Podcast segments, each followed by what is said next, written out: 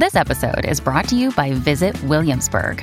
In Williamsburg, Virginia, there's never too much of a good thing. Whether you're a foodie, a golfer, a history buff, a shopaholic, an outdoor enthusiast, or a thrill seeker, you'll find what you came for here and more.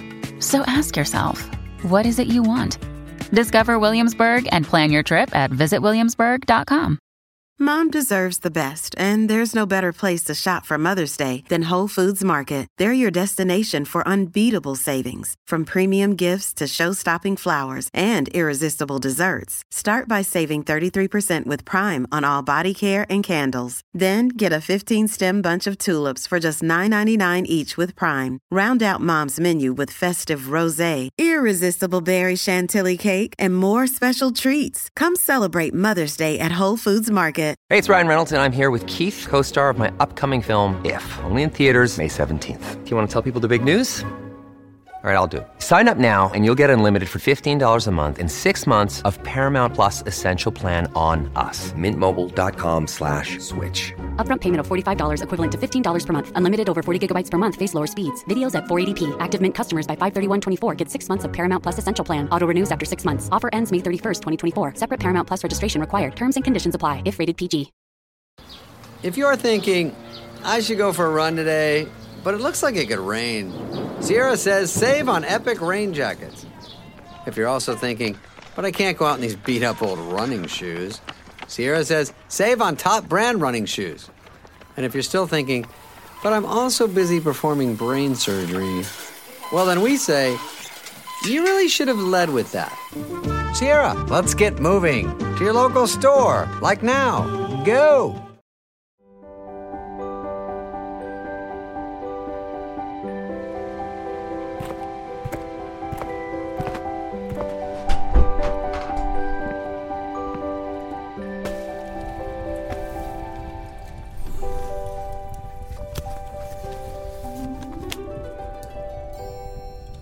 Hello and welcome to Tales from Titchmarsh, a wry look at life over the garden fence with me, Alan Titchmarsh. This time, how we are so often divided by our common language.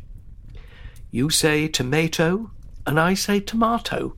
So goes the old George and Ira Gershwin song.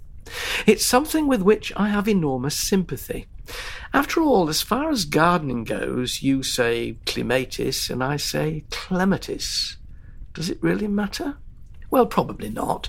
But on the basis that the aim of the binomial system of nomenclature, devised in the 18th century by the Swedish botanist Carl von Linné, Linnaeus to the cognoscenti, was that it should be worldwide in its application, does sometimes fail to succeed in its universality.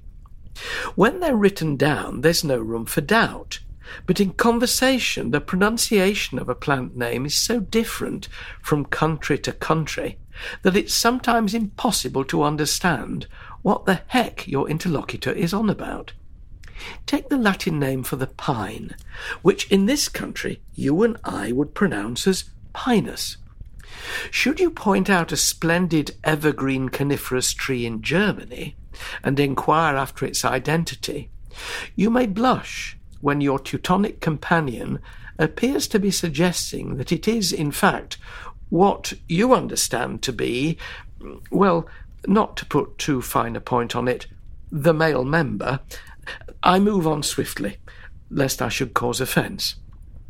It's not just in foreign lands that pronunciation varies. It does so in this country as well, from county to county and individual to individual. That lovely autumn flowering bulb, Nerine, so gloriously day-glow pink in my sunny border, I've always called Nerine. It seems so much more euphonious than the more often used Nerine. This moniker's more akin to Doreen and Maureen, whereas the Nerine is much more of a Tatiana or a Zanushka. I've given in recently and bowed to the common usage, but always with an apologetic sideways look at my border beauties for demoting them to the working classes. There are some names that we all pronounce wrongly. The dahlia, for example, was named after a student of Linnaeus, Dr. Anders Dahl, as in Roald. But if you called it a dahlia, folk would think you stuck up. Even Bertie Wooster's Aunt Dahlia eschewed that affectation. Wisteria we not only pronounce wrongly, but we spell it wrongly too, since it was named in honour of the 18th century American physician Caspar Wistar. Clearly, the botanist who first registered it got a C minus in spelling. We're on safer ground with those plants blessed with names whose pronunciation leaves no room for alternative emphasis or accent. For instance, Rosa, Mahonia, and Viburnum, though I've no doubt there will be those who want to call Viburnum Viburnum. In conversation with Princess Margaret once, and only once, I was baffled by her reference to a plant she called Levetra. Eventually it dawned on me, and I murmured, Oh, Lavatera, at which she shot me the kind of fiery look that only Her Royal Highness could summon up, and admonished me with, Oh dear no, that sounds far too much like the lavatory. I call it Lavetra. I looked what I hope was suitably abashed. Some names allow you to make them posher. Hosta can become Hosta, and, I'm reliably informed, Geum can become Geum, though it will always be Geum to this particular Yorkshireman. Do you say stiper or steeper for the feathery grass and the golden oat?